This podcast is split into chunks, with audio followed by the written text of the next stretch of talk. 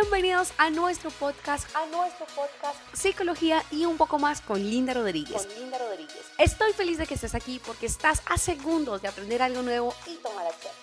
Prepárate para un tema que te ayudará a ti y a los que están a tu lado a transformar su vida en el lugar donde quieren estar. ¿Qué temas entonces estudió Watson? En el obituario publicado de World en 1959, él se afirmó que los principales temas estudiados experimentalmente por Watson fueron, primero, el desarrollo conductual en relación con el desarrollo neurológico en la rata blanca. Dos, las señales sensoriales utilizadas para aprender en el laberinto.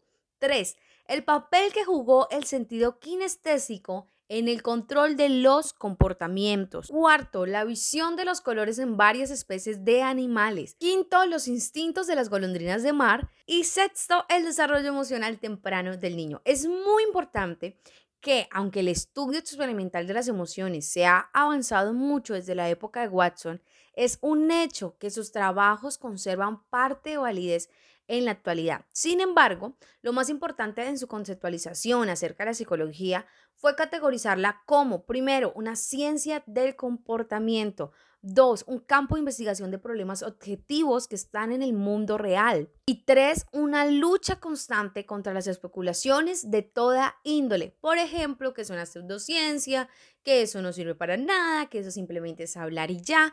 No, quedó demostrado y gran aporte que hizo Watson a esta ciencia es que sí es una ciencia, ¿vale?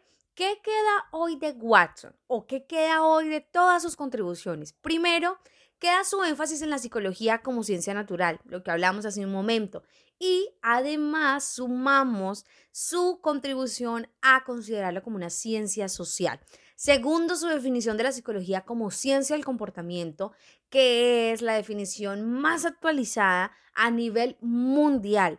Tercero, permanece su insistencia en la continuidad psicológica entre la especie humana y otras especies, es decir, todo lo que tenga que ver con la evolución. Cuarto, su creencia en las aplicaciones actuales y potenciales y su aporte al logro de una sociedad mejor, con todo lo referente al aprendizaje continuo. Quinto, sus estudios sobre emociones. Sus observaciones etiológicas, es decir, sobre la causa de las cosas, tuvieron un impacto en los estudios de las bases de la modificación del comportamiento que él y su esposa Rosalind Reiner propusieron.